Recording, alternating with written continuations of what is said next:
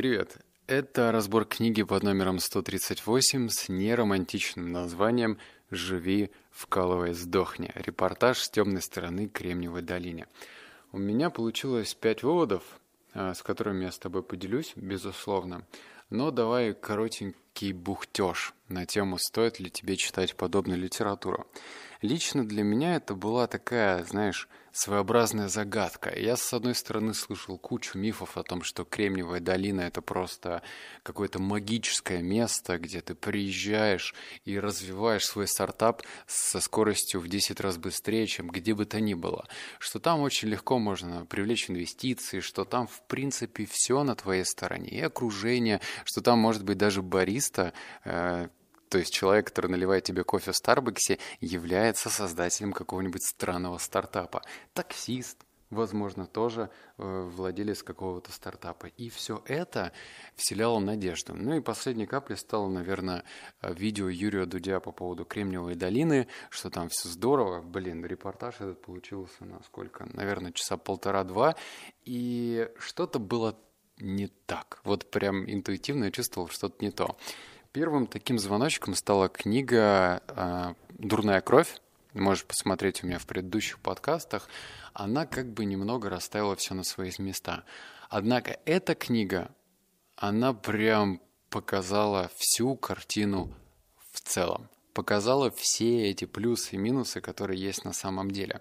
Но читать я не очень рекомендую, пусть она и написана просто охренительно интересно, однако после э, половины книги начинается какая-то своеобразная ересь.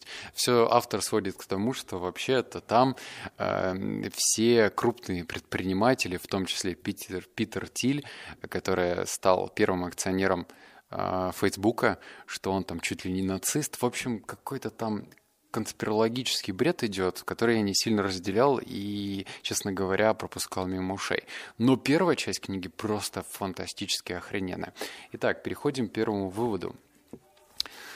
У меня просто не было денег на все эти конференции, но я знал, что как репортер и автор могу бесплатно намутить вип-проходки, лишь намекнув на возможность публикации, что я делал при любом возможности.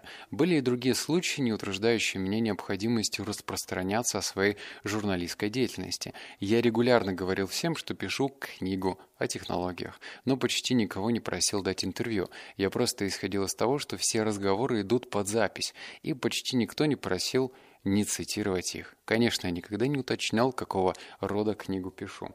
Этот совет, он больше такой, знаешь, типа не очень правильный, не очень...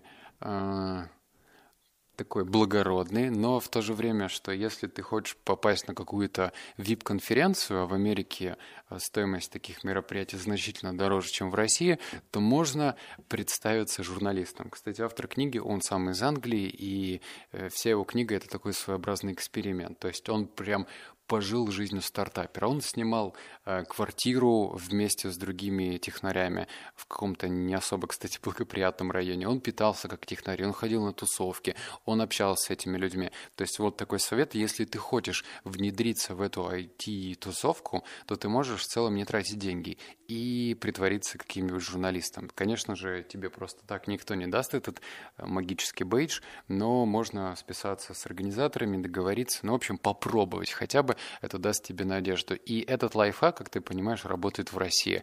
Я к нему не очень прислушивался, потому что я, блин, не очень люблю вот эти все мероприятия. Сколько я раз был, э, например, там, я был на платной VIP-встрече Радислава Гандапаса про, по ораторскому искусству, и, честно говоря, все это уже было написано в книге. То есть я себя чувствовал обманутым чуваком. Вывод номер два – я зигзагами пробрался через расфуфыренную толпу, на каждом шагу замечая на лицах причудливую смесь наслаждения и напряжения. В чем был смысл подобных сборищ? В налаживании контактов, конечно. Получить работу получше, затем еще лучше, и так до тех пор, пока не заработаешь свои «да пошел ты деньги», которые позволят наконец сказать «да пошел ты босс, я ухожу». У каждого было свое представление о величине этой суммы, но все сходились на том, что ее должно было хватить, чтобы больше никогда не работать и не посещать эти псевдотусовки. Большинство посетителей, похоже, работало на Yelp. Но это, короче, та компания в Америке, э, где он рассказывает события всей этой встречи. И, будучи далеки от накопления, да пошел ты денег, были вынуждены ошиваться здесь. Но кое-что еще привело сюда всех этих людей. Тревога, переполнявшая их в незнакомых местах. В общем, речь про как раз-таки своеобразные эти тусовки. Да, говорят, в Америке люди более открытые, чем в России, что там, в принципе, улыбаются чаще и спрашивают вот эту бесполезную фразу типа «Hi, how are you?», которая на самом деле ничего никому не несет, а просто такое, такое дежурное выражение. Но в то же время все эти мероприятия, как пишет автор, они понятны и лицемерны, что там хотят либо получить какое-то повышение, либо найти сооснователя, либо найти инвестора. Все. Ну и, и что с этим делать? Типа, это понятно и очевидно. Но в то же время, когда твои радары настроены в, на одну частоту, наверное, действовать проще. Я пытался какие-то нетворкинг-движения делать, но что-то у меня как-то это плохо получалось. Я как-то был в Новосибирском экспоцентре на одной выставки, IT-конференции, как-то так, и это было очень сложно. Мало того, что айтишники, они не очень раскрепощенные в этом люди на общение, так и сама атмосфера не располагала к этому. Однако, если ты знаешь, что все настроены что-то получить, то, наверное, становится как-то проще действовать. Пункт номер три. А, большие оценки явно были чрезвычайно важны для успеха стартапа. Но что из, меня, а, но что из себя представляла оценка на самом деле? Я потратил много времени, пытаясь определить это. Никаких правил не было на самом деле. Оценки – это искусственные небылицы учредителей инвесторов. Тут речь про оценки типа «во сколько оценивается стоимость компании». Дальше. После того, как самопровозглашенные компании финансовые показатели прогоняется через разнообразные произвольные формулы, рассчитывающие ожидаемые будущие доходы. Предполагаемый темп роста и потенциальная общая емкость рынка заинтересованные стороны сходятся на правдоподобно раздутой цифре, которая отражает не только сколько стоит компания, а то, сколько она надеется поднять. Чем больше оценка, тем больше сколотят основатели компании и ранние инвесторы.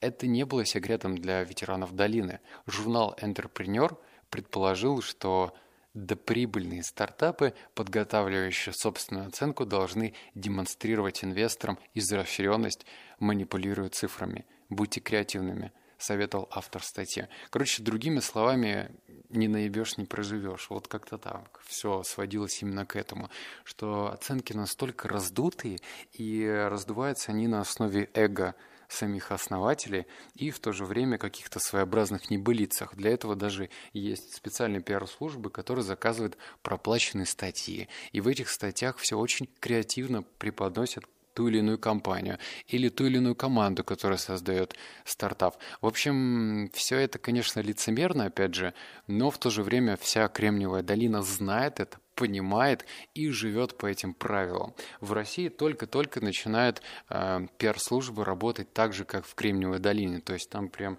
такой очень э, подробный, понятный, пошаговый алгоритм для того, чтобы привлечь того или иного инвестора и показать ему стартап в каком-то своеобразном свете. В общем, когда ты это знаешь, что все это бар, маскарад, и относишься к этому проще. Короче, не так все лучезарно, как преподносил это Юрий Дудь, правда? Пункт номер четыре. О, вот это прикольно. Основатели стартапов – это капитал или рабочая сила. Когда как, ответил он. Марк Цукерберг – капитал. Но на каждого Цукенберга найдется сотня парней, которые попросту уволили из их же стартапов. Это не капитал, это рабочая сила. К тому же рабочая сила идеальная, поскольку не выносившая самой идеи солидарности. Покуда им не удалось сколотить состояние, а удавалось немногим. Основатели вкалывали как собаки и частенько жили в барачечном типа домах немногим комфортнее моего. И все же со стороны казалось, что у них все на мази. Я обнаружил, что практически все основатели стартапов выкладывают правду о своей печальном эм, положении только пьяными или на условия анонимности. Трещины на ширме энтузиазма было легко заметить даже на восторженном сайте Hacker News. Подборка вопросов пользователя в рубрике «Спроси Hacker News» дает ощутить градус стресса и тревоги, преследующие тех, кто налом наломал дров при поиске сокровищ Кремниевой долине? Вот такие вопросы обычно там пишут. Должен ли я притворяться, что мой стартап уже успешен? Что делать, если выгорел изнутри? Ну и, в общем, такого рода вопросы, по-моему, э, показывает изнанку того, что происходит на самом деле, а не показухи. И вот эту вот фразу «должен ли я притворяться, что мой стартап уже успешен», он, блин, бьет в самую точку, потому что надо, надо показывать. Мы в самом начале, мы готовы перевернуть мир и так далее. Фу, грустненько. Пункт номер пять. Но разве не очевидно, что на самом деле никто не читает всю эту ерунду в интернете? Нет никакого более доверчивого, чем маркетолог в погоне за трендом, сказал он. Никому не было дела до правды, пока показатели продолжают расти. Таково социан... соци... Ой, бля... социоэкономическое объяснение, почему тон на конференции стартапов от тех и практически любом публичном мероприятии, посещенном мной с тех пор, как я прибыл в Калифорнию, был так неустанно, невыносимо оптимистичен. Система требовала позитива. Обсуждать падающие показатели, то есть признаваться хотя бы в крупице пессимизма, было за пределом понимания. А, в общем, речь про конференцию, которая проходила для маркетологов и рекламистов, и все сводилось к тому, как все здорово, как все правильно и в нужном направлении развивается. Но в то же время, когда показатели растут, не очень внимательно смотрят на качество. Кстати, автор приводит какие-то очень интересные доводы в том, что все вокруг друг другу обманывают. Даже те же самые Google, которые, по сути, э, ты им платишь за показы, они показывают твою рекламу, но даже есть здесь есть уловки, с помощью которых э, бюджет рекламщика тает очень быстро. И все это не просто грустно, а болезненно для предпринимателя, потому что существуют разные программы, скликиватели, кликивающие фирмы, или как-то так они называются. Ну, то есть, например, ты заплатил с оплатой за клик, например, там, 30 рублей за клик. И в то же время твои конкуренты настраивают с помощью какой-то кликающей фермы скликивание, и в итоге вроде твой рекламный кабинет показывает, что клики произошли, а на самом деле клики были осуществлены ботами. Вот, как-то так. И при этом, конечно же, Google не торопится с этим бороться, потому что, ну, она же свою работу делает, вот объявление, вот его кликают, или те же самые показы. В общем, это огромные странные дебри, и в то же время м- автор очень часто бросал камень в огород крупных компаний, таких как Uber, например. Что Uber вообще, когда он начал развиваться, он э, с подрывной идеей много законов нарушил изначально. И как бы благородная идея сделать доступный вызов такси это только вершина айсберга. А на самом деле было много разных несостыковок. Ну, даже начиная с того, что э, первые водители, да и даже не первые, и ближайшие 2-3 года работали без лицензии, то есть брали на работу кого угодно. И ни о какой безопасности вообще речи не шло. Водители не платили страховки, водители относились к этому как потребительски, ну типа такая халтурка, отвезу, довезу, как получится. Ну, в общем, из-за этого были большущие проблемы. Это я к чему? К тому, что а, даже если ты в своем стартапе, в бизнесе видишь очевидные проблемы, ничего страшного в этом нету. Ну, как бы, как показывает опыт, э, все сглаживается. По крайней мере, у кого-то это дело получается, а другие стартапы закрываются. Что я хотел бы срезюмировать с этой книгой? Наверное, ну, ты же понимаешь, что я книги читаю прежде всего для себя, и эта книга стала такой правильной подзорной трубой в сторону дальнего-дальнего запада под названием Кремния долина, где я понимаю, что не все так лучезарно, как показывает с одной стороны. Есть обязательно другая сторона, и она, как правило, дает ясности. Так что если ты планируешь куда-то переехать с целью найти более благоприятную установку для развития своего бизнеса, ну попробуй, ну попробуй, наверное, только ближайшие страны. Вот как я. Я грязью Э, желанием переехать в Прагу. Посмотрим, что из этого получится. Я уже нашел вариант с рабочей визой, да, там только так, потому что гражданство получить э, не гарантированно и небезопасно. И, в общем, сидишь с моря погоды, ждешь три года. Ну, в общем, не очень такая история хорошая. Вот. Так что желание приехать в Кремниевую долину я пока отложил на неопределенный срок. Такие дела. Все, направляю тебя на сайт. Там сейчас появилось на этой неделе уже две новые статьи по обзорам книг. И они тебя ждут. Они тебя ждут, потому что так ты усвоишь информацию гораздо лучше.